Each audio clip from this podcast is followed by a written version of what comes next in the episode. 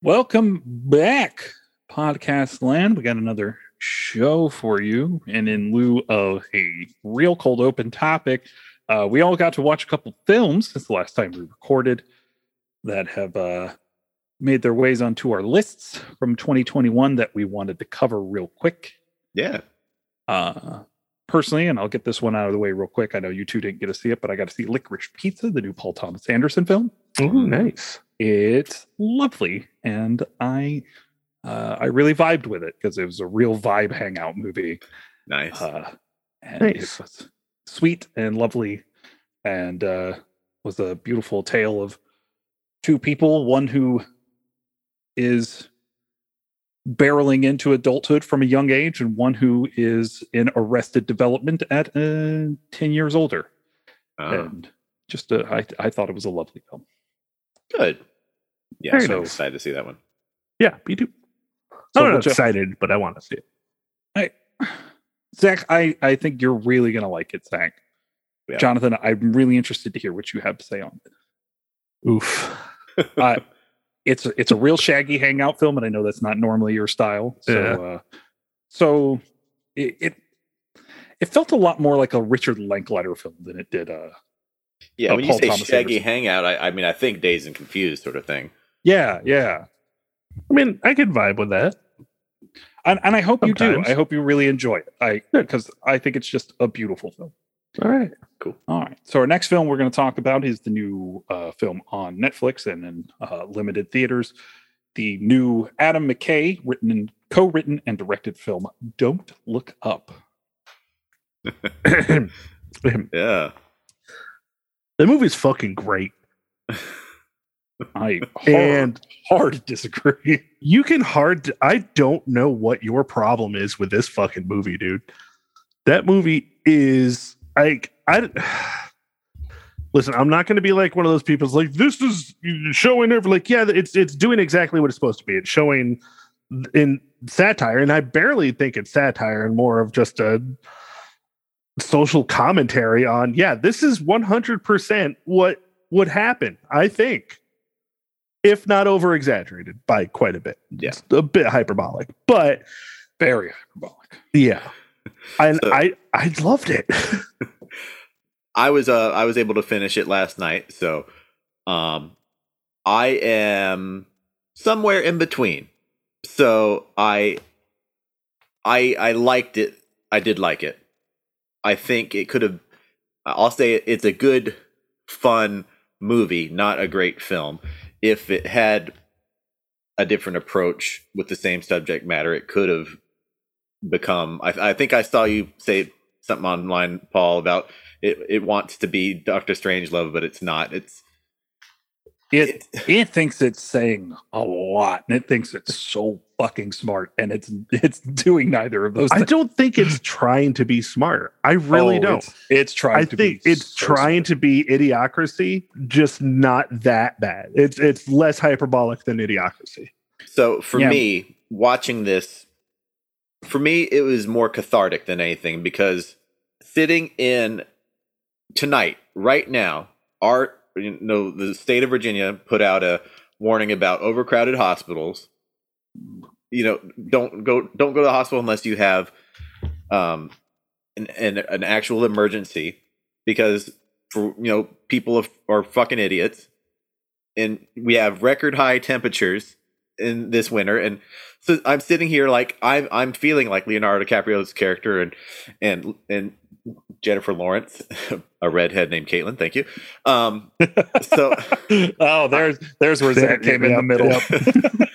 but um just i'm sitting there like yes i'm screaming with them like no okay i'm as i'm watching their characters scream and yell at, at The people- I'm I'm I'm I'm feeling like this is how I feel. I'm I'm the type of person who's getting online and ranting occasionally. So it's the kind of movie that was made for someone like me. And I but I get that it's it's super obvious and heavy-handed and It is But so heavy-handed and but so point- ham-fisted. But that's I- the point. I feel I like it was the point. trying to do that because it's like, all right, subtext is not. Excuse me, sorry. Subtext is not coming through.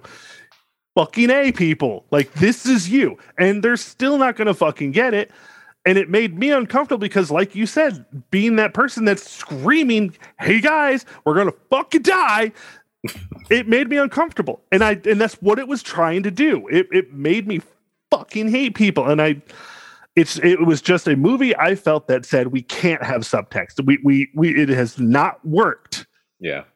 And I'm I- I'm normally fine with no subtext. I don't even care that it doesn't have subtext. I just care that I didn't laugh once, which I I think is the the biggest death knell for any comedy. Uh, and this movie is trying so hard to make you laugh. I- trying so hard to do that like office discomfort comedy. And Like- you know I can't stand that. You know that makes me physically ill. I cannot do that uh what have I called it before? Like sympathetic like Mhm. e- embarrassment. But I, I the second the second Meryl Streep started talking, I checked out as hard as I could. And then Jonah Hill started talking, and then it just didn't stop from there. And nothing about this was funny, and nothing about this was entertaining, and nothing about this made me sympathetic to the plight of anybody on on our actual earth that has any kind of an iota of care of what's going on in our world and how to take care of it. I after that first uh, White House scene, I just wanted I wanted the comet to hit the Earth that second. that this movie is 50 minutes too long. it is This should is not long. have been two hours and 20 minutes. I agree. They Yeah.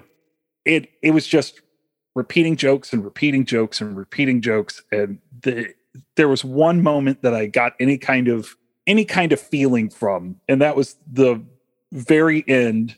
I I don't really want to spoil too much right now because you know this is still a new movie. It'll still be kind of new when this episode comes out. And as much as I don't think anybody should watch this movie because it sucks, people should watch it to to get their own opinion, especially since you're getting three different opinions on it from us. So I don't want to ruin it for anyone. But just there's the scene at the very end or near the very end that's kind of sweet and I thought was the only like port in the storm of a film that just was so shrill and so unfunny. And then immediately after that scene, it became shrill and unfunny again. Gotcha.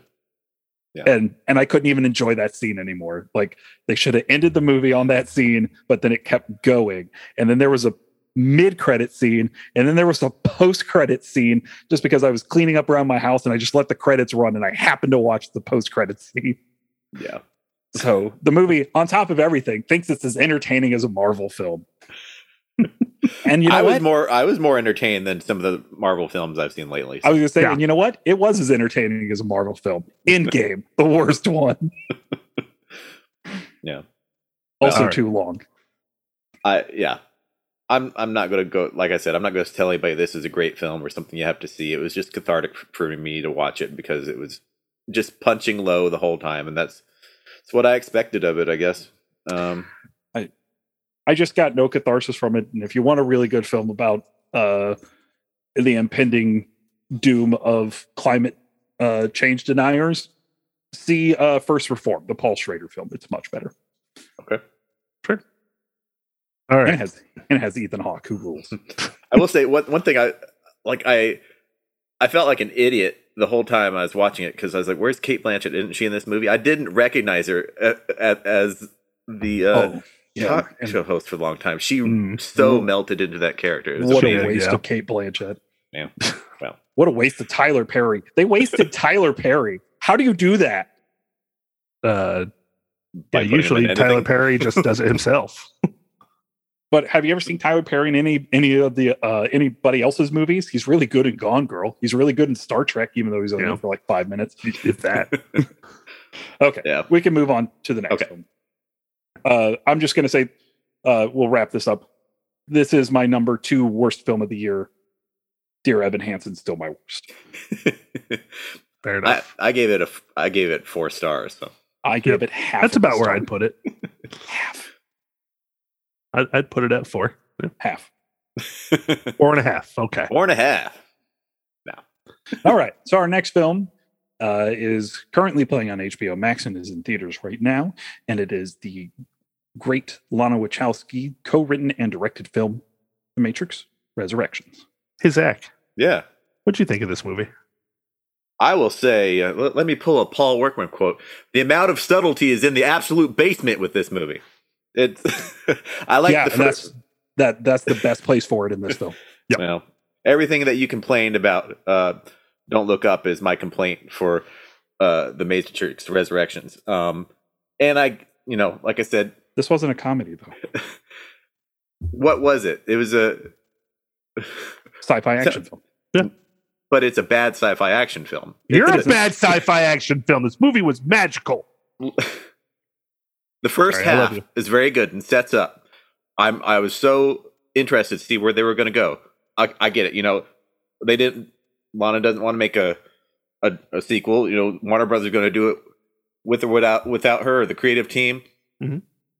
And then the second half of the movie is just a mediocre Matrix movie. So I'm going to give you one thing. Yeah. I would have preferred it if things were a little more up in the air like they were in the first half. And and I, I'm trying not to spoil anything. Mhm. Um, but when basically Neo's frame of mind is in question throughout most of the film, I would have not had would have preferred to not have a direct answer. I don't know if I I don't know if I agree with that. Just because I I think either one of two things needs to happen. They either need to realize that they shouldn't do any more of these movies Mm, because they don't need to. they don't. There's four amazing Matrix films. We don't need to we don't need to tack on anymore. We really didn't need this one. Thankfully, Lana came back and did what she did. I count five because I think the Animatrix, all of them are really good. Oh yeah, yeah. The Animatrix is amazing. Yeah. Okay, so fine. Um, or if we're gonna move forward, we're gonna have to play in the yard that the creator wants us to play in, and we don't need any J.J. Abramsing of the Matrix franchise. No, no, because if Andy Wachowski would have not done this, they would have given it to Abrams, and it would have been Or someone, the first. someone of the Abrams ilk. Yeah, it would have Get it. been bad. yeah, it would have been awful. But as it stands, uh, I think Lana comes in and cr- creates a film that is about humanity because that is what the Wachowskis have been interested in throughout their career is what makes us human. How do we connect to each other? And while this might have been quote unquote mediocre matrix movie i didn't give a shit about that. I don't i didn't want this to be a, a good matrix movie. I wanted this to be a great wachowskis movie. Okay. and i think lana gave us a great wachowski movie because for for my estimate they've never made a bad movie And I think I'm not I'm not chiding anyone for enjoying this if they And I'm not- expected something different and they got what they wanted out of it. I just I think um I'm one of those I I'm not a toxic fanboy, but I am a praiser of the first movie as I've said openly. It's like and I don't expect the same thing over and over again. I I guess I just didn't know what to expect and then I. so I was I was telling Leanne this earlier because we we just got on the topic of uh we were talking about cinema wins, which is my new favorite channel on YouTube because it is the opposite of the basement floor bullshit film criticism that Cinema Sins has created for us. I hate it. Um and essentially I said two things going into this movie. I love the Wachowskis, Speed Racer, Cloud Atlas, Sense 8, uh, even um, Jupiter Ascending, which I know a lot of people don't care for, is a film that I have a big heart for, just because it fits so well into their oeuvre. And and Zach, I, I think if you would have done a lot more prepping on the Wachowskis before this film, you might Yeah. have expected something different. that's very fair. Um, and I said the first thing when they announced the Matrix that I asked was, how do you create a Matrix sequel 20 years after the Matrix broke film? It broke everything. Film, it, I, I heard someone describe it as you can think of film as two eras now pre Matrix and post Matrix. And I absolutely 100% agree with that. So Lana came and said, you know what the plot, the, the plot and theme of this movie is? How do you make a Matrix sequel 20 years after the Matrix broke film? so Lana gave me exactly the question I asked as the plot to this movie. And I couldn't have been happier with how she answered it. You take all the subtlety out and you kind of get angry at people for wanting another Matrix movie. Film's yeah. broken. We don't need more Matrix movies. I get it. And that's I appreciate it as her doing what she wanted. I just wasn't entertained by it. So I'm very sorry to hear that. Yeah. I, I knew wish- this movie was going to be super polarizing. Like the second I finished, I was like, there are going to be way too many chapped asses about this movie.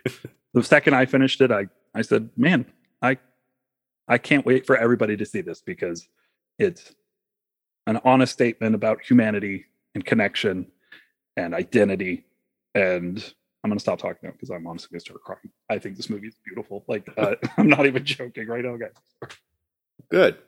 Well, that's how movies should make you feel. Exactly. So let's talk about a movie. Yeah, let's talk about a movie.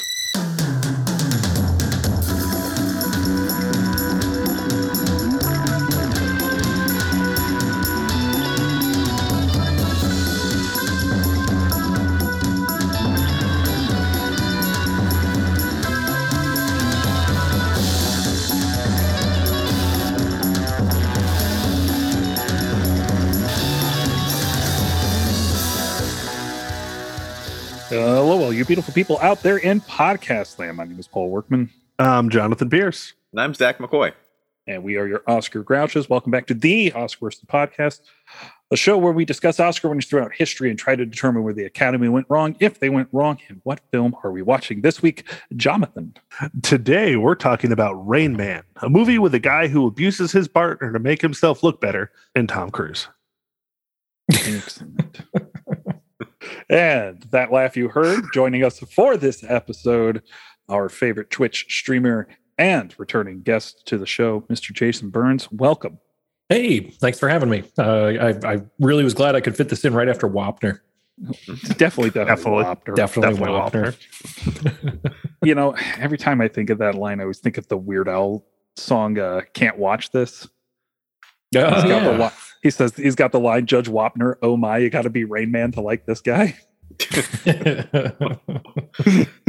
oh, topical. We could easily turn this into a Weird Al appreciation podcast, and I would be for that as well. So there's not a person here who would disagree with that. here is my my Weird Al collection in a uh, case that looks like Weird Al's accordion. Nice. And my signed copies of Off the Deep End and Dare to Be Stupid. nice. It's pretty fantastic. Uh, I've seen him twice, met him twice. What a great man. Can also talk about how UHF was robbed of Oscar nominations that it oh, rightfully deserved in every might, category. We might be doing that very soon. Spoiler alert.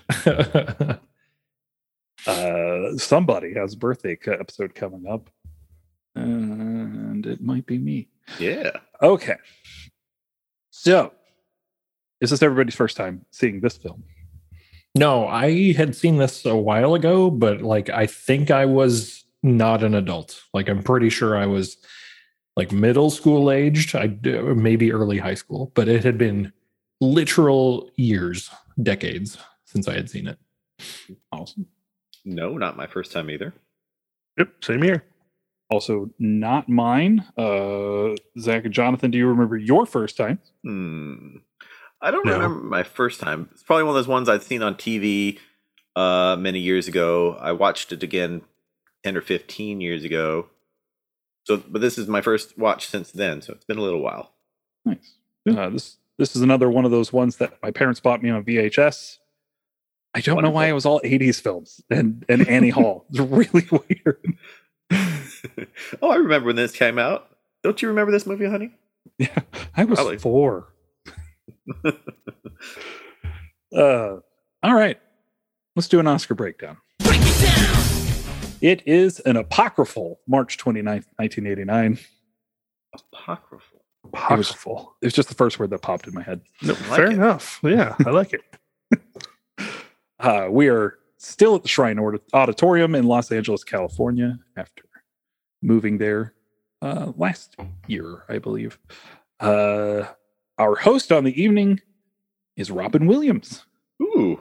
Oh, uh, at least according to the Big Book of Oscar Trivia, because uh, Wikipedia does not have that fact on here. Huh. All right. Uh, our most nominated film on the evening is Rain Man at eight. Our most awarded film on the evening is Rain Man at four. Ooh. Since it's been a couple weeks and we haven't checked in, we're still on ABC. Okay. all right. Not moved again.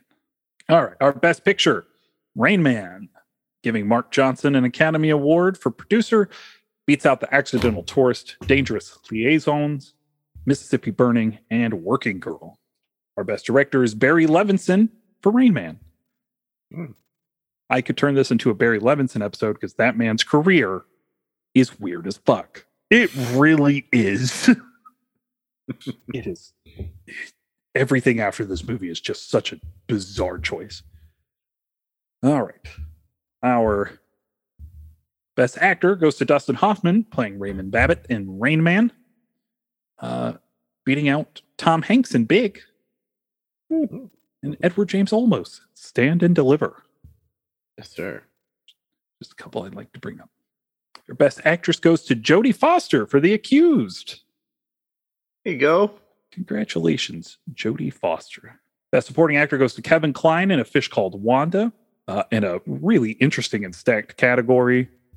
Uh, he beats out Alec Guinness for Little Dorrit, Martin Landau for Tucker, the Man in His Dreams, River Phoenix and Running on Empty, and Dean Stockwell from Jonathan Demme's Married to the Mob. Oh. Rest in peace, the great Dean, Dean Stockwell. R.I.P. Dean Stockwell. Uh, best supporting actress goes to Geena Davis in The Accidental Tourist. Our best screenplay written directly for the screen goes to Rain Man. Ronald Bass and Barry Morrow, Academy Awards, uh, beating out Steven Spielberg's sister Anne and Gary Ross for Big. Uh, Bull Durham, also in the category. That's a film I love. Mhm. Yeah. Man, we are quiet tonight. It's a baseball movie, and I don't like big. Really? You know what? I'm going to say something. okay. I like Tom Hanks. I don't like Tom Hanks movies. That's a weird statement. I just Like, No Tom Hanks movies? I don't want to say no Tom Hanks movies. You don't like They're- they're- Splash? yeah. I don't really care much for 80s Tom Hanks myself. Eh, Well, except The for Burbs? Joe versus the volcano. Eh, The Burbs? Yeah, just The Money Pit? all right.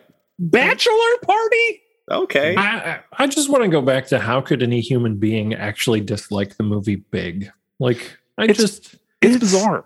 I just don't like it. It is boring. I like Big so much. My favorite superhero film is just Big, but superheroes. Yeah.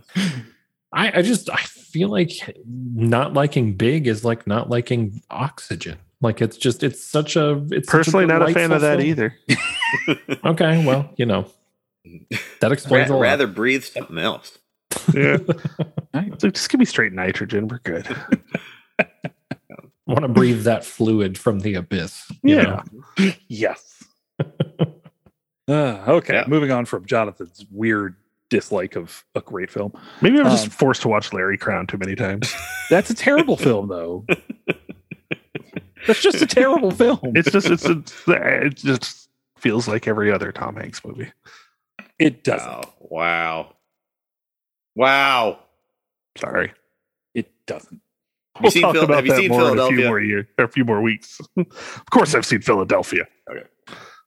I'd say there were no Tom Hanks movies that were good. All right. Best screenplay based on material from another medium goes to Dangerous Liaisons. Best foreign language film goes to Pelle the Conqueror from Denmark. Oh, Uh, Max von Sydow was nominated for that. hell yeah.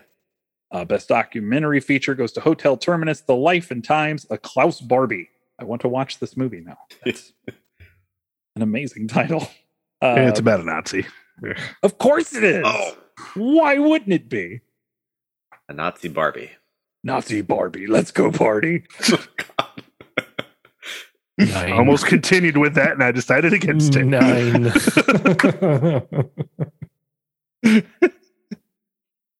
okay. Uh, sorry, uh, I didn't mean to shit on Aqua like that because we all know that's actually Ace of Base. Ace of Base that are Nazis. that are Nazis. Yeah. Yeah, Oh. yeah, yeah. Best documentary short subject goes to "You Don't Have to Die." but you gotta go home. you can't stay here. Uh, uh, best live action short film goes to The Appointments of Dennis Jennings. Is that the Steven Wright? Oh my gosh. Stand up comedian Steven Wright It sure is. won an Academy Award for Best Live Action Short Film. Wow. Hmm. I never knew. Yeah, I feel like I was too excited. Nice. Thank you. uh, best animated short film goes to Tin Toy, the uh, Pixar short film, Yeah. their Mhm. second one. Uh, best original score brings us to our podcast within a podcast, John Williams Oscar Watch.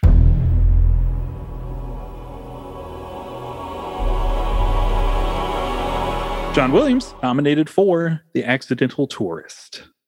Hmm.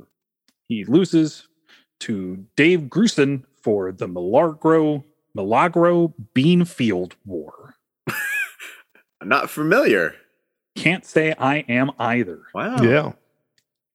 Uh, it's a Robert Redford film. Okay. What's the title again? The Milagro Beanfield War. Beanfield is one word. Malarkey Beans. Okay. Milwaukee Robert Redford. Robert Redford. Christopher Walken and Daniel Stern are in this movie. Sorry, Oh, I just Stern, you said you go. Robert Redford, and I started having flashbacks to Out of Africa the last time you guys asked me to be on the podcast. Sorry. I'm sure look- those were all wonderful uh, memories. The PTSD started kicking in. I'm just saying. I started hearing that horrible Danish accent in my head again, and I was like, "No, no, Who- Meryl who's Streep, in the coffin? oh, no." if you want a really bad Meryl Streep performance, watch Don't Look Up. Oh God. She's awful in that film. You'll you'll long for the days that she was in Out of Africa. She was just having fun. But she is An bad. amazing endorsement if I've ever heard one. Uh, best original song goes to Let the River Run from Working Girl, giving Carly Simon an Academy Award. Aw. Also, uh, Rain Man was nominated as well for Best Original Score. I was just Oh, saying. yes, it was. Hans Zimmer gets nominated for Best Original Score. Thank you. Uh, Yeah. If it wasn't for the the terrible performances of Meryl Streep, I, I might have brought that up, but I got sidetracked. I, I apologize to everybody out there in podcast land. I like the score too. In a way. We'll talk about it. Car- Yeah, we'll talk about that. Carly Simon beats out Phil Collins. Good. Fuck Phil Collins. uh, for two hearts, which I only allowed to be in this category because the Ultimate Warrior is in the music video. Hmm. There you go. Fair enough. Uh, best sound goes to Bird. Bird. Bird, Just just a bird. just just Bird, one bird, Just One bird? a a bird. Yep. Just some bird hanging out. solo Bird. Apparently, Bird is uh, Charlie Parker. Oh, okay. Oh, oh yeah. Oh, Directed Charlie by Parker. Clint Eastwood. yeah. Oh, check that out. I like Charlie Parker. I like Clint Eastwood too. Oh, yeah. Uh, there it is. Bird beats out Die Hard. And Hmm. Who Framed Roger Rabbit? Okay. Jonathan, do you hate Who Framed Roger Rabbit too? No. I'm very Please, Eddie, don't say you hate it. there was uh some non-subtlety lost to me as a kid that as I look back now go, oh, that's what patty cake meant. Oh, Um, but going back on it, it it's it's okay. I think it's just fine. okay. it's it's kind of a perfect film. It's I don't hate that movie. I like it. I just You need to rewatch okay. Who Framed Roger Rabbit. Okay. I'll do that. Speaking of which, best sound effects editing goes to Who Framed Roger Rabbit, Well, look at that. beating out Die Hard and Willow. What a category! That's a fucking stacked category.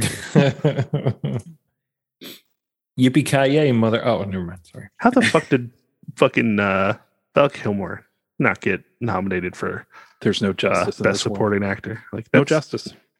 No. Uh, best art direction goes to Dangerous Liaisons, beating out Rain Man Oh. and somehow Who Framed Roger Rabbit.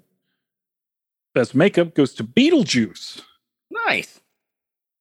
Well deserved. Yeah. Yeah. Uh, beating out Coming to America and Scrooged. Okay. Best costume design goes to Dangerous Liaisons. Uh, best cinematography goes to Mississippi Burning, somehow beating out Who Framed Roger Rabbit, which should have won this award.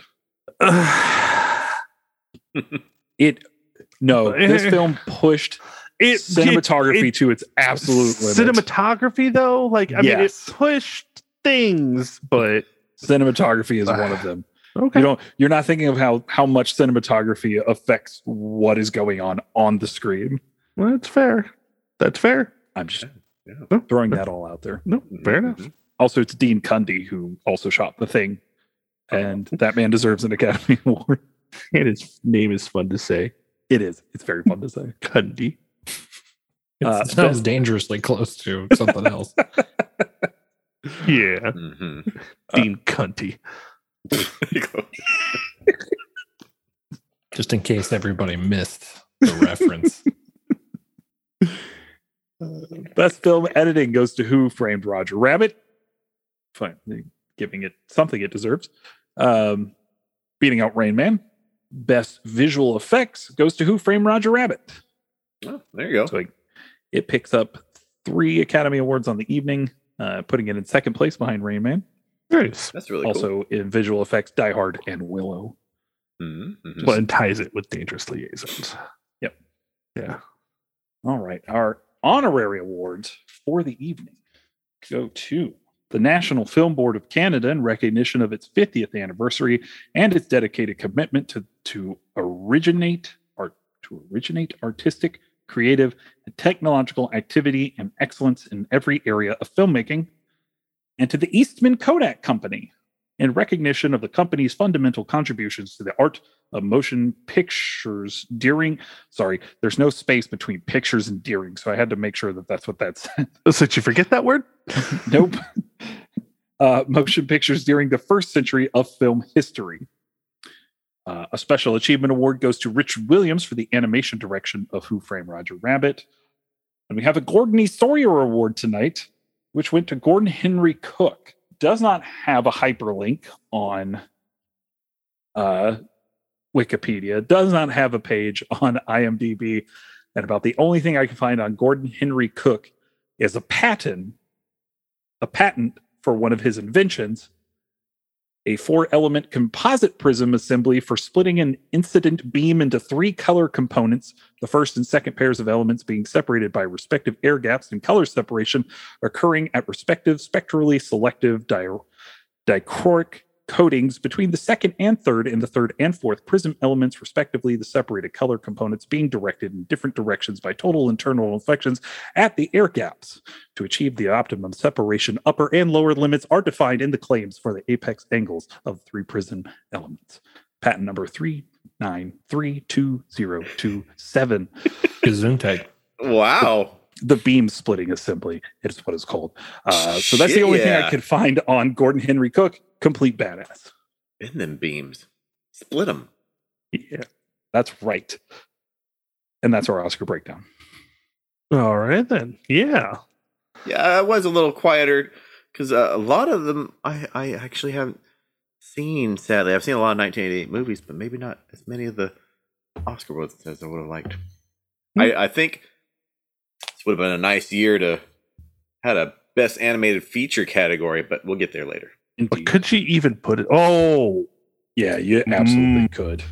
uh against something else though We'll talk about that later because right now I think we Yeah. need to talk about this movie. yeah we need to talk about this movie um it's okay Here, it's the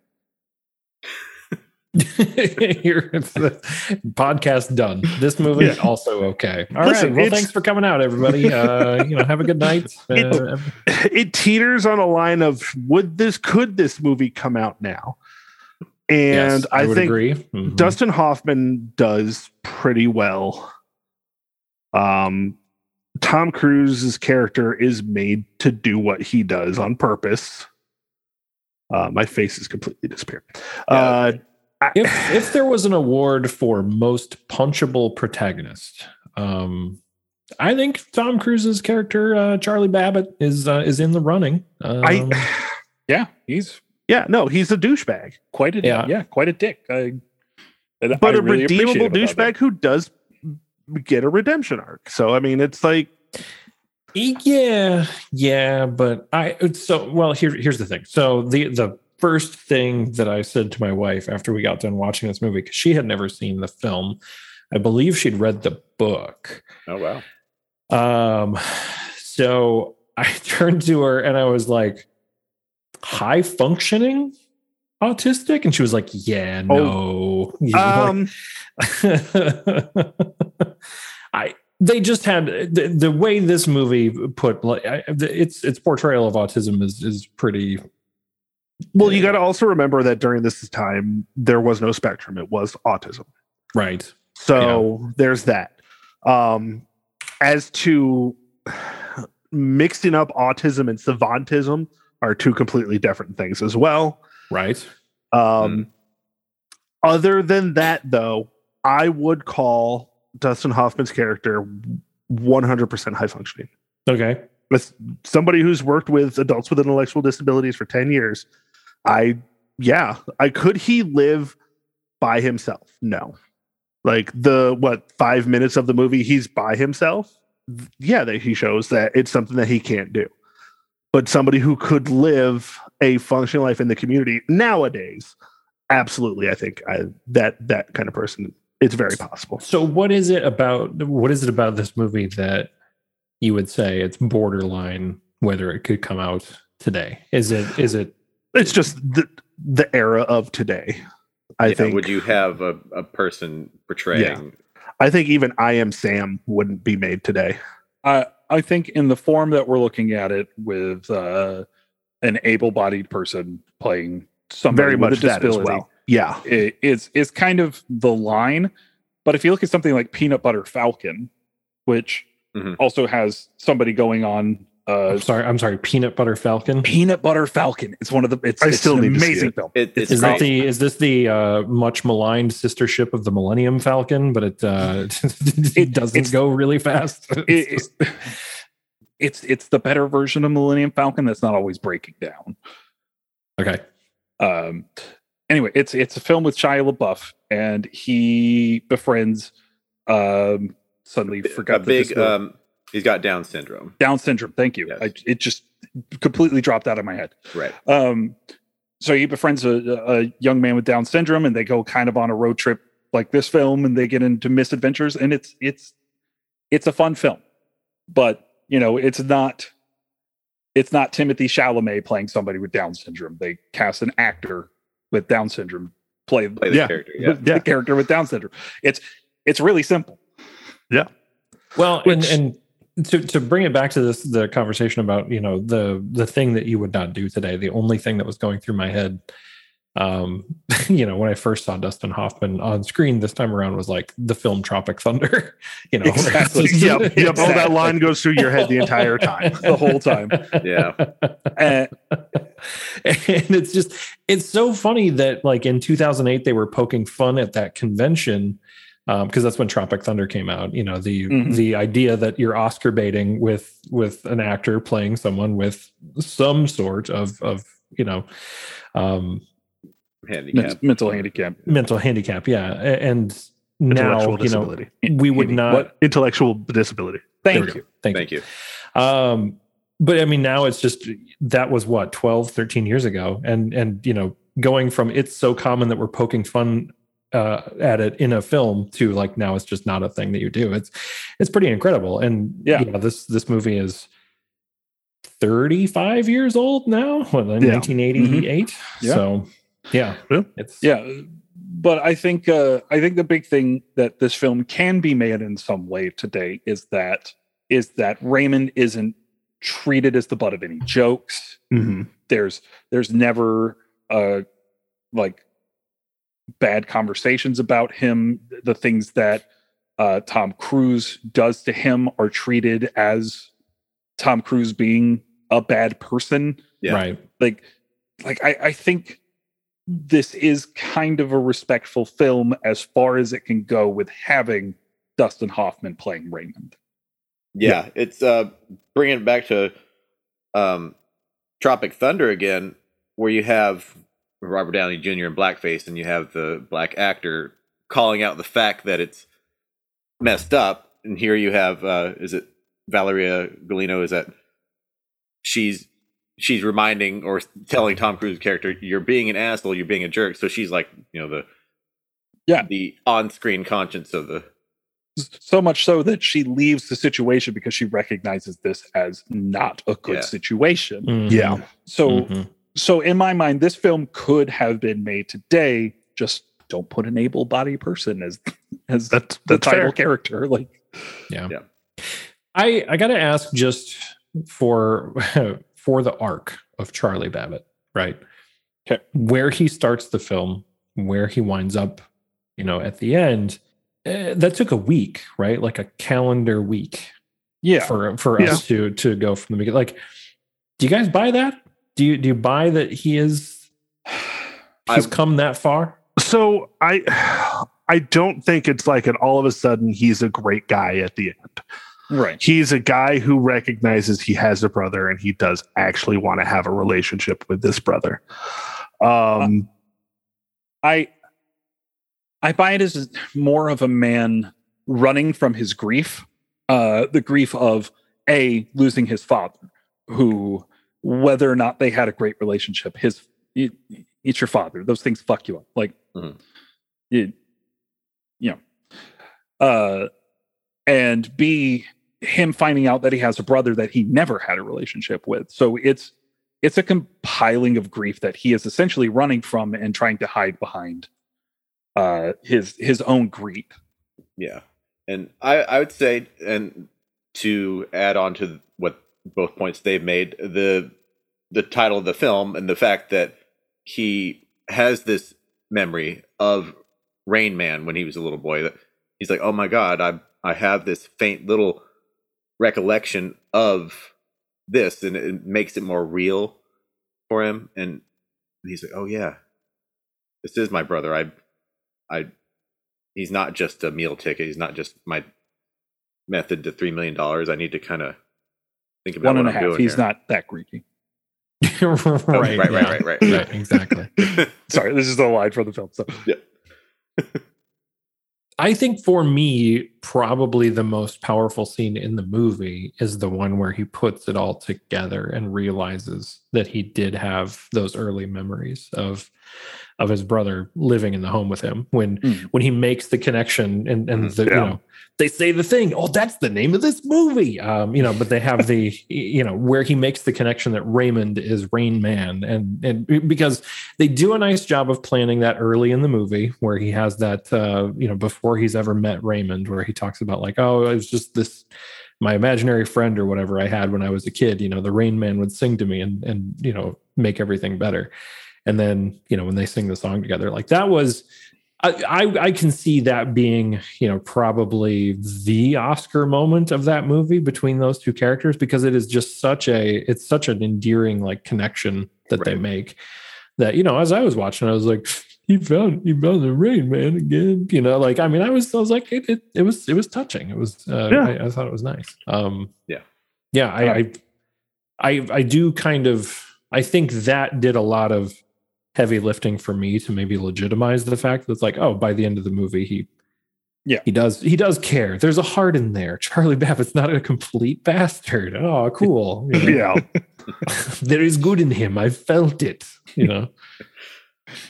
I'm also i'm also really sad that tom cruise got robbed of a nomination for this film because he's so good in this movie He is. he's he's quite good. Yeah. I- yeah. i love tom cruise so much and like after this and um color of money Mhm. it's no wonder this guy just shot straight to the top of the A list. It's unfortunate that he's, you know, now the person that he is, but I have a really hard time separate. Like, I love me Yeah. some Tom Cruise films, but I have a real hard time separating Tom Cruise, the guy, from Tom Cruise, the. Dude, you're talking to a guy whose favorite movie is Braveheart. Yeah, So, yeah. uh, Mhm, mhm. I get it. a it. few weeks. Mhm. Yeah, a little, a few. I mean, I was I was raised on the Top Gun, so you know, uh, Tom Cruise and I, you know, we go way back. But uh, Yeah, the, as long as I've been watching that and this and Legend. Oh, I love Legend. Oh, legend. Mhm. Legends, Legends a pretty good flick. Legends pretty good. That Ridley Scott, he's good at making the movie. He Mhm. does.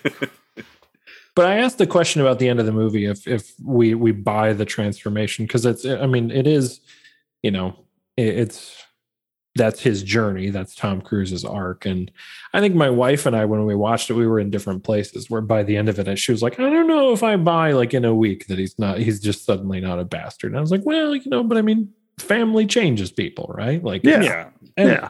and also sometimes you just gotta with movie timelines, you just kind of gotta go with movie logic. Mhm. yeah exactly within the yeah Yeah, we're we're looking at a week and the week is just kind of the time constraint that we're given. Right. And so it's just kind of what you have to buy into the premise for.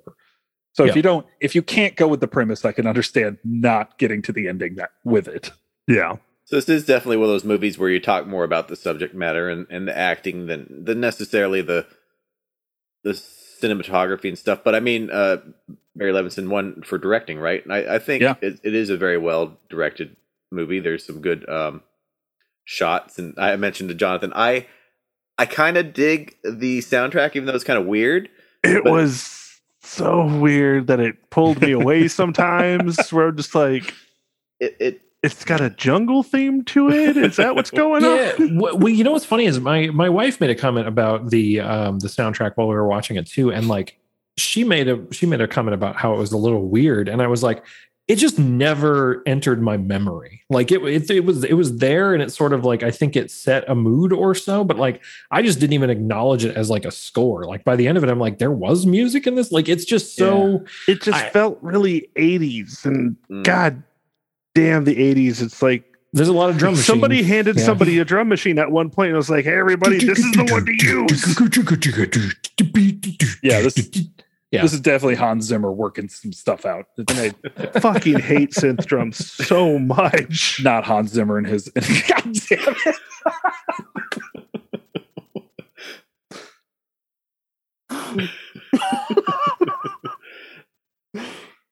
I Is knew that- one was going to break me. I was just wondering which one it was going to be.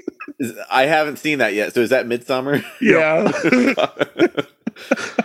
For the for the listeners, Jonathan has been slowly changing his Zoom backgrounds and now has a picture from Midsummer. Oh. Yeah. Oh. the soundtrack for me, I, I didn't think it was a particularly like great mu- music Yeah. or anything, but the but it like when it started, it it struck uh, like like Burnsy said uh, a a tone, a mood. It, it made Mhm. Gave things kind of a gravity. It made things feel more serious, like and and they should because whether legally or not, because like they mentioned that um, Raymond's a voluntary um, person, so I guess it's not necessarily kidnapping, but basically, but it's kind of kidnapping. it's It's- it- it's it was- definitely m- more kidnapping than it is not kidnapping. yeah, it, it, it was definitely kidnapping esque, adjacent. Ish. It's just light kidnapping.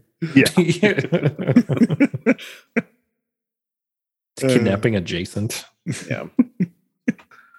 All right. Um. Yeah. So with this movie, it's so I kind of gave my how I feel about it. It's it's very it's, it's a good movie. It's meh. okay. Yeah. Sure. Yeah. What did you guys think though? Like, I mean, a- as as as a entertainment value. This this is a film that I like. Yeah. And I like it a lot.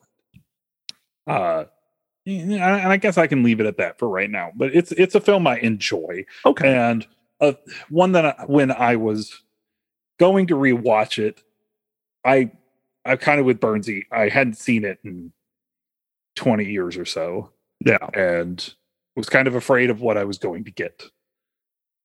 Yeah. I Yeah, I- am Go ahead. I was gonna say I I really enjoy and like the movie, but it's one of those ones where I don't know that it's necessarily aged badly, but it hasn't aged particularly well. It's not like I'm gonna recommend it to somebody now who's my age or younger who's never seen it. Uh, but you talk to anybody from my parents' generation, they're like, "Oh my god, I love Rain Man! It's such a great movie." And and I think it was that when it came out. So that that's right. I yeah, I Yeah. guess I would say that when I watched this, I, I'm with you, Paul. I think when I started watching it, I was like, "Oh boy, here we go!" Like it's a film, you know. Uh, again, you know, we talked about 35 years ago, um, and and the subject matter is is tough to deal with, and the 80s is not known for being um, super progressive about a lot of things, and so I was I was prepared to be like, "Oh Lord, here we go," but I, I feel like again, other than the casting um, I feel like the way that it handles a lot of the themes in this movie is is with a with a light enough touch where I think it it still works. I think the only problematic part of it is is just you know that we're using uh, Dustin Hoffman to to play the character of Raymond, but Right. Um, but I was actually pleased when I watched it, where I'm like, oh, this is a very compassionate like view, um, and this is you know this is a, a, a film that you know the bad guy is the bad guy. Like the main character is treated like the jerk that he is for being as bad as he is, and it's only through him coming coming around and, and understanding, you know, empathy and, and really connecting with his brother that he grows as a person. And then I was like, oh, that's okay. It's kind of nice. Like I, I so in that vein, I felt like it it was modern enough where you know because I, I was i was really kind of gripping the sides of my recliner while i was Yep. watching it like uh-oh are we gonna are we gonna Uh-oh. Mm. yeah uh-oh um but no it it's it uh, i i was i was pleasantly surprised by that Yeah. So- and and it's hard to overlook like the real world uh ripples that this film had in like really putting out autism awareness Mm. because it was a very kind of thing that people didn't talk about and here it is in a mainstream hollywood film with one of the biggest stars in the world an oscar winner like you know it, it's hard to overlook that as well Right. Yeah. And I mean, and it's a topic that to this day still is rarely talked about in film. I mean, Mhm. the only other movie that really kind of steps up, like I said earlier, was like I Am Sam. Mhm. Yeah. And I mean, how many other films can you think of where, you know, one of the key parts is someone with intellectual disability? Uh, Peanut Butter uh, Falcon being one of them. Falcon's so good Yeah. So I mean, it's it's something like Hollywood dances that topic a lot. Like they dance around it. They they they go, let's just not. Um, especially when nowadays there are people like with Down syndrome who are there are so many great Down syndrome actors out there, hmm Mhm. and you just don't see them in movies other than like what The Ringer, which is a lot better than it needed to be. So much more respectful than it fucking needed to be, and I hate that. that was Um, a that was a Farrelly brothers film wasn't it Yeah, that that's kind of why they yeah, they have a lot of love for people with intellectual disabilities Yeah. and uh, physical disabilities, and they put them in all of their movies. that's right. Because I remember we talked about uh something, about, Mary. Yeah, which which again was um like a fairly like even portrayal, yeah. like shockingly. For the rest of that movie, it is really fucking shocking. well eh, you know and and now that now that we're kind of talking about hollywood's portrayal of um you know of non-neurotypical folk basically. I, I think i think the thing that was the most refreshing for me about this film was that even uh, you know even a film that comes out in a time where a lot of people would hear the word autism and not really be familiar with the term um, we also don't treat it as like we don't portray Raymond as someone who needs to be cured, right? He's just accepted as he is, yep. as this, and and that was the part of the film that to me felt the most shockingly modern because this is that way predates like modern understandings of like human neurodiversity, right? And Oh, like- dude, and- at this and- time, they were still taking Raymond, people like Raymond, who, when he would have a behavior like he did from time to time, were strapping him down. Mhm, Yeah. mhm. And and that I think that was the part for me that uh, you know watching this film and and seeing you know the the home that he was in and and the way that he was treated as like th- this is just who he is. This is you know and and that they were finding you know compassionate ways to to you know help him build a life. Um, I was pretty surprised by that because you know a lot of a lot of films of this era would you know as Jonathan as you pointed out they they would go that route right? Where it's like you know there were we would be right smack dab in the middle of you know normative talk right like the idea that like there's there's no there's typical and there's atypical and there's no you know ground in between um and and that was i think that was the part of the film that really like i was like wow this you know this movie did feel a little bit ahead of its time in that regard too because it was um you know raymond is just raymond this is just who he is and and it was really nice to see that portrayed that way Yeah. Yeah. Absolutely. So, all right, guys. Well, uh, anybody got any additional notes on this film? No. I guess Yeah. the only thing I wondered in it was, I mean, Dustin Hoffman with his method acting, he didn't do anything terrible, did he? I honest I I've just had such a weird, crazy week. It's it's the busiest week of my work. Oh yeah, yeah. So I I watched the film and I did no research on it. The worst. You might as well fire me now. We're professionals. I didn't do it either, so it's my fault. I just kind of assumed Dustin Hoffman's just a jerk. And I didn't read. I mean, I I did basic reading about it, and I didn't see anything that stuck out or became newsworthy. So hopefully, he probably just played the character on the set or whatever, and didn't Yeah. harass Yeah. anybody. So that's fine. Oh Hopefully. God, As- that as bad as method actor fuck would probably do that throughout the entire filming too. Yeah, the whole goddamn thing. God damn it! Now I'm just pissed. All right, hey Paul, uh, is this movie in the library? No. That's Hmm. weird. that I actually weird. find that a little shocking. Yeah, because like it or not, this movie is, I mean, quoted a lot even nowadays. I mean, like, definitely, like, definitely quoted. definitely. Um, I mean, like growing up, I I had seen parodies of this film on every cartoon I watched until Yeah. I finally saw this film when I was in middle school. Mhm. so it is it is kind of shocking that this didn't this has still hasn't gone in almost 35 years later. Yeah. So uh, now I'm going to read you the kind of shocking uh, list of long list of films that got in compared to other years. Ooh. Um, and you're gonna give me which one went in first Okay. And the year it went in. You think it went in. Okay. All right. So we have Die Hard. Yeah. We have Drums of Winter, a documentary. Stand and Deliver. Thelonious Monk, Straight No Chaser, a documentary. Hell yeah. The Thin Blue Line, a documentary. Oh. Tin Toy, the animated short subject, and Who Framed Roger Rabbit. This has it down as animated live action hybrid narrative feature. Just like the wording. So, what went in first and what year did it go in? I'm gonna go. Who framed Roger Rabbit? 2003. Um. I'm gonna go. Thin Blue Line. Uh. 2005. Okay. I I think Who Framed Roger Rabbit is a is a good pick. I'm just gonna do the prices right thing where I'm gonna instead of 2003, I'll say like 2007. Zach got the movie, Ooh, nice. Hmm. but he didn't have enough faith in Errol Morris's ability to direct a good documentary.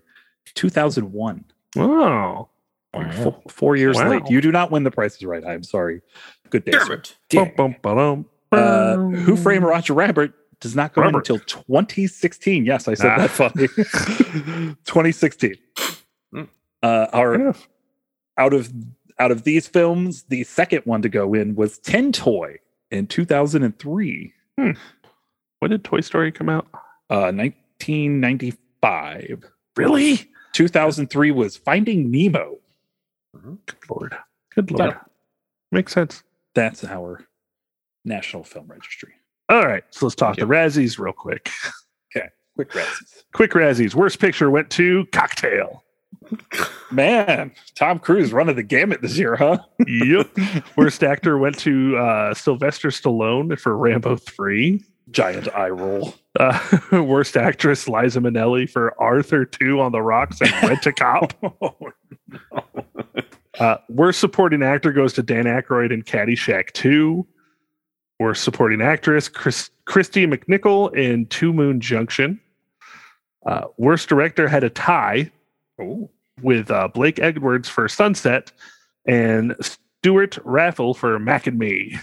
Wow. Uh, worst screenplay went to Cocktail. Worst new star went to Ronald McDonald as himself in Mac and Me. Probably should have gone to Jennifer Aniston. She was the worst dancer in that McDonald's. That's fair. Uh, and uh, worst original song went to Jack Fresh from Caddyshack 2, written and performed by Full Force. Hmm. Not to uh, Ted Nugent doing Johnny Be Good in Skin Tight That was a weird sentence. or Skin Tight. Yeah. what is happening? Yep.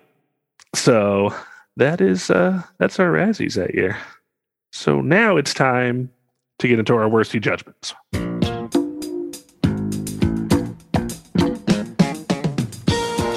Burnsy, been here before. You know the drill. Got a couple questions for you. Mhm. First question is Does this movie deserve Best Picture? Uh, in context of the year that it uh, that it was nominated, or like today In that year. in that year, I I would say so. Yes, absolutely. Um, it it, it is it is both everything that the Academy looks for. It is uh, it is an actor tour de force, right? Uh, and it's a it's a heartwarming uh, film, you know, right? So I I, would say yes. Okay. I, I stand this film. You stand this. Okay. in the context of 1988 Hollywood. Yes. Um, so here's where I'm going to go ahead and go next and disagree. Okay. And it's not because of any of the other nominations, because I haven't seen any of them. Now we fight to the death, is what happens. Uh, Okay. you say this because, and yet, uh, let's go ahead and tell you some other movies that came out in 1998. okay. Uh, My Neighbor Totoro, mm-hmm. Grave Okay. of the Fireflies, Man, that's a good movie. Land Wow. Before Time, Alien Nation, Mhm. Part of an alien. Young nation. Guns, and the one who should have won, or at least at the very least have been nominated, Big Top Pee Wee was fucking ignored. Yeah. Disrespect. Like that's Listen, not even a joke. That's not even a joke. That's Listen, that howdy is- there, Pee Wee. I mean, I grew up on, on you know, I, I all the Pee Wee films are fantastic. Big They Top. Pee Wee is pretty great, um, but I, I don't, you know, come Mm, on. It's I will the, it's fight the, you. it's the Academy. Come on, Man. Also, this is a year of uh, a lot of good horror because Killer Clowns from Outer Space came out this year. Fuck yeah. Pumpkinhead came out this year. Child's Play came out this year, Damn right it did. and They Live came out this year. Yep. So a lot of bubblegum. I just, it's so much good. Like, these are movies that are still talked about to this day, more so than some of the nominations. Now, did a lot of what I've mentioned deserve to be given Best Picture nominations? Probably not. I would say things like My Neighbor Totoro or, or Totoro or however you pronounce it. I keep Totoro. fucking it up. Um, even Grave of the Fireflies, uh, because You know what's interesting is I would say Grave of the Fireflies absolutely would deserve to be. everybody says there. that because everybody fucking hates or loves to cry for some strange fucking reason. Well, it's the best. But, but, Crying but, but, rules. but we'll say again, though, the uh, in the context of 1980s Hollywood, or even now, I mean, Yeah. Hollywood and Yeah. animation historically, they just do not take it seriously. Yeah. I think today it would get a Best Picture nomination if we got these 10 nominees up here. Grave and Fireflies. would be Yeah. up there. I mean, I Yep. mean, we say that, but uh, Wind Rises, which I think is equally as good as Grave of the Fireflies, did Mm. not receive a Best Picture nomination. Sure. I I did love The Wind Rises. Yeah. Mhm. Um, yeah, I, I just, uh, and uh, give me a second here. I don't know if I saw this on the list, so I have to double check one thing here. Um. Yep. Akira came out in 1990 or 1988. Akira! Yep. I was I was gonna bring it up. Um. Sorry. Yeah. the- Tetsuo. Kaneda. You know, what, I'll just go ahead and throw this out here now. Um, I'm I'm not a huge fan of Akira. Okay, like I've seen it, it's okay. I My heart. but, but I I'm there's a lot better there's a lot better stuff out there. No, I, It hurts. I don't man, I don't It's it, I don't get personally see the hype. I'm I- I'm happy for people who enjoy Yeah. it, but I watched it and I was like, eh, it's okay. it's what? What? How, perfect how film. old were you when you saw it? Uh 20 maybe Hmm. 19 20. Okay. You saw it in 1920. I saw I I yeah, I fired up with a time machine. I went, I saw it in a speakeasy. Uh, hanging out with a bunch of flappers, you know. they're, okay, let's go see that hot new jazz. Akira. Listen to Scott Joplin. Hey, Yeah. yeah. I think Yeah, it's great, so I but mean, I admittedly, that may have influenced my view of the film. no.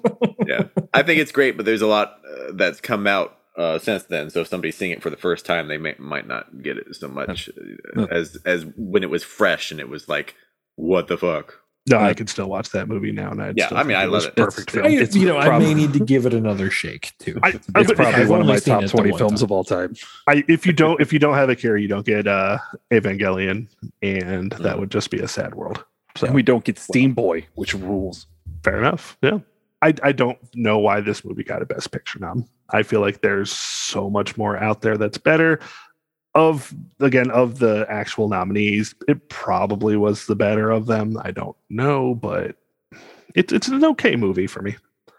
So Zach, Yes, sir. does this movie deserve best picture? Um, I disappointed myself not being able to see all the nominees that I wanted to. I've seen Working Girl, which is a good movie, but I don't think it's necessarily as good as this. I really wanted to watch um, Dangerous Liaisons and Mississippi Burning is one of those ones I have the book and I've read a little bit about, but I don't know exactly how the movie handles the subject matter. I know there was some controversy with it, but it's one I'm I'm going to watch um, very soon. Uh, no, we mentioned all the terrific anime that came out this year. Um, Die Hard does Die Hard deserve a Best Picture nominee? I don't know, maybe not. It it it doesn't need one. It's so hard. Exactly. It's exactly like Star Wars. I was going to say, everything it, it goes in Yeah. the Star Wars bracket. Yep. It's Yeah. it's action so hard to say it's a good movie because it's just too much fun to care. Yeah, I think uh, we probably should have, you know, come see us for our Thursdaysy episode, and I'll get a little bit more on that. And that maybe that one should have Mhm. got a Best Picture Yes. nominee. Agree. Um, yeah, Adventures of Baron Munchausen. Oh, yeah, a lot of good Yeah, stuff. 88 was pretty stacked. Yeah, what a fucking year. Like I always think of 89 as like my big year and there's Yeah. so much good stuff here. Yep. Yep. So, but of the nominees, I I'm okay with saying yeah, I think it deserved uh, Best Picture based on these nominees. Okay. Oh, yeah. Oh, Jonathan, you asked the question. I'm sorry. Step No, on no. your toes. Yeah, those were my toes. Paul, Yes. does deserve the best picture? Okay. Gonna do my thing. Do your thing. I didn't watch any of these movies this week. Listen, guys, it was Christmas week. it's Christmas week. It's the busiest two weeks of my year. Yep. It, it I decided to watch all of Barry and the first season of Punky Brewster on Peacock. I just had things going on. Yeah. Um, and um, I just subscribed to Nebula, so I've been watching YouTube videos without commercials. Hmm. We'll talk about that later. So in the field, I I have no real opinion because it's been I've never seen the Accidental Tourist, and I've never I haven't seen Working Girl, which is the one I really wanted to get to this week uh, because I've heard so many good things about it, and it's Mike Nichols, and I love Mike Nichols. Uh, It's been probably a good 20 years since I've seen Mississippi Burning or Dangerous Liaisons, so I, neither of those is fresh enough in my mind to tell you whether or not I think either of those should have won. That being said, um, Stand and Deliver came out this year. That should have been in the Best Picture race. Uh, I think we all know why it wasn't.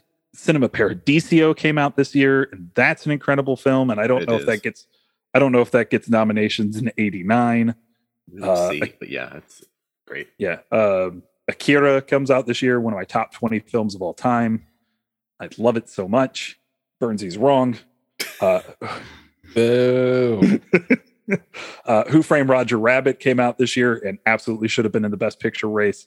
Heathers is a film I absolutely love.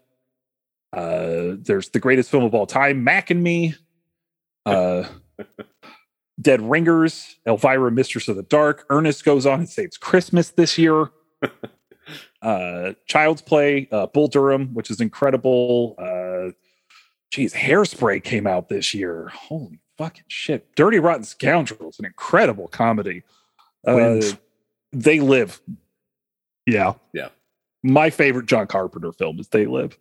And that's saying something for the 80s because his fucking output in the 80s is in fucking impeccable. I'll go ahead and say Grave of the Fireflies here too because god damn it.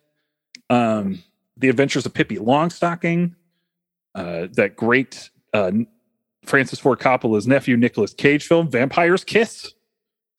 Oh, Uh, Fish Called Wanda, I actually think should have been in the Best Picture race. And uh, tune in Thursdays. I got words on that. Adventures of Baron Munchausen, Zach brought up. I think that is one of Terry Gilliam's best films. I mean, it's Mm. not Brazil, but it's not Yeah. not Brazil. Um, Michael Jackson's Moonwalker. Oh God. I will fight everybody. Drugs and bugs. Tucker Man and His Dreams. Great film. Uh, did I say Willow? Because Willow, yeah. what a great film. The Seventh Sign came out in '88. Yeah. Movie was phenomenal. uh, Return of the Killer Tomatoes, starring Yes. George Clooney and John Astin. Jonathan, I'm really shocked you didn't bring up Earth Girls Are Easy. Came out in 1988. I know how much you love that film. she's so hot. It's like the one movie she's just at her hottest. Yeah, it's ridiculous. Well, have you seen Transylvania Six Five Thousand? I have not. Because or Six Five Hundred. She's Geena Davis. Uh, anyway, uh, Critters 2. Um, yeah, it's just such a good year. And. I really like Rain Man. I think it's a really good film. And I think I I think I put it in the race.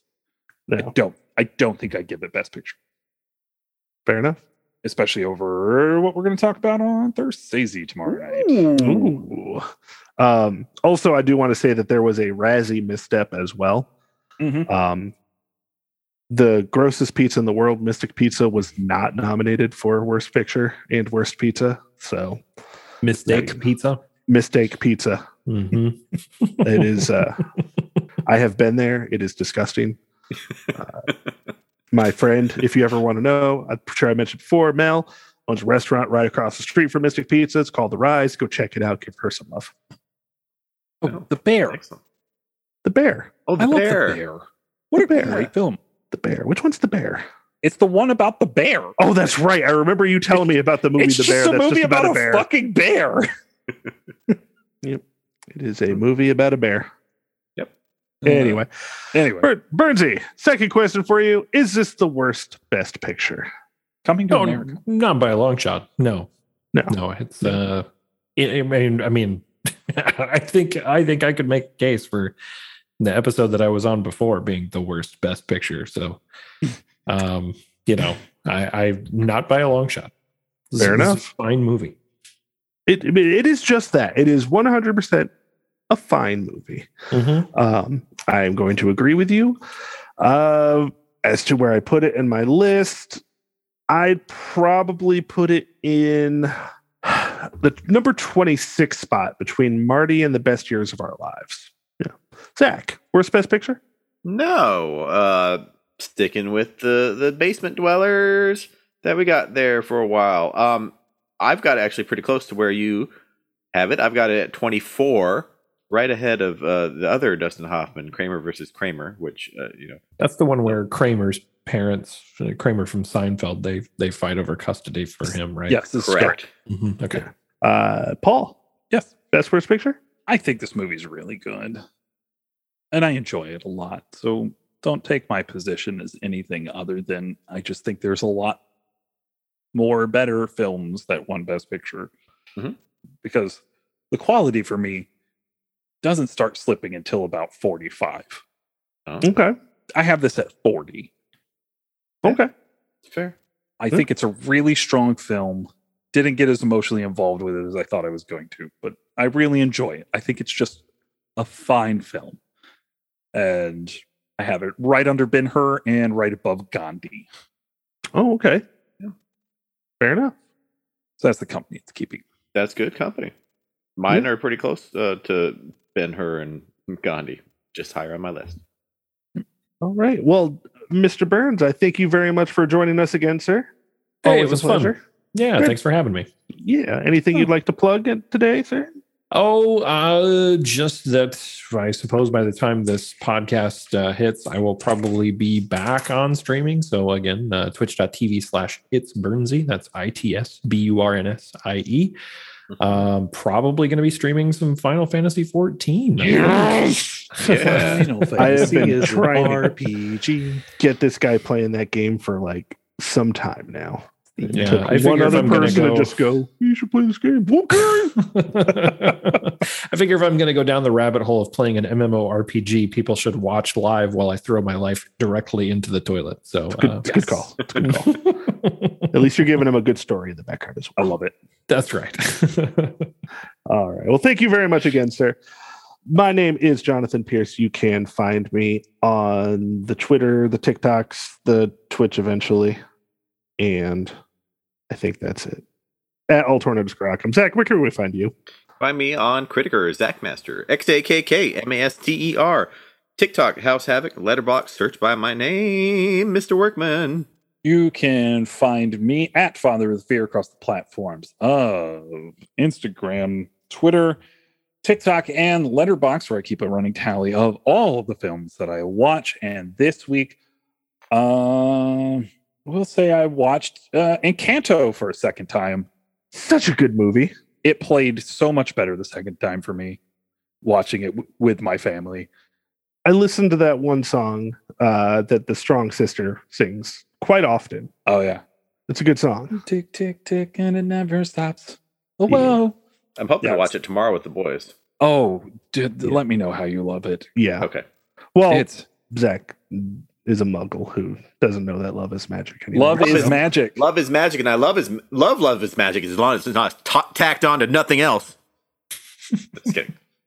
Well, then you should have loved the Matrix because it's tacked onto so much humanity. Yeah. Um, it's part of my Love is Magic trilogy. Clifford the Big Red Dog Encanto and the Matrix Resurrections. Love is magic. um, I'm Can't argue suddenly very worried about the Matrix I'm watching. oh, I mean, I'm I'm going to be very fair with you. That's pretty much the output of uh, like the last decade of the Wachowskis, anyway. I Yeah, just should have temp- I just Yeah. had didn't temper my expectations. That's what I tell everybody. I encourage everyone to watch it. Just uh, don't don't expect a Matrix movie. Yeah, don't expect a Matrix movie. Well, we shouldn't get into this because Jason Yeah. didn't want to That's do all the, I'm gonna uh, say. That's the That's one gonna thing say. that I expected, though. it said it on the on the poster. it it's an evolution of the matrix in the best way um all right so uh that's that's me encanto rules uh um and everybody please do not and i repeat do not talk about bruno we don't we don't talk about We bruno. don't talk about Bruno.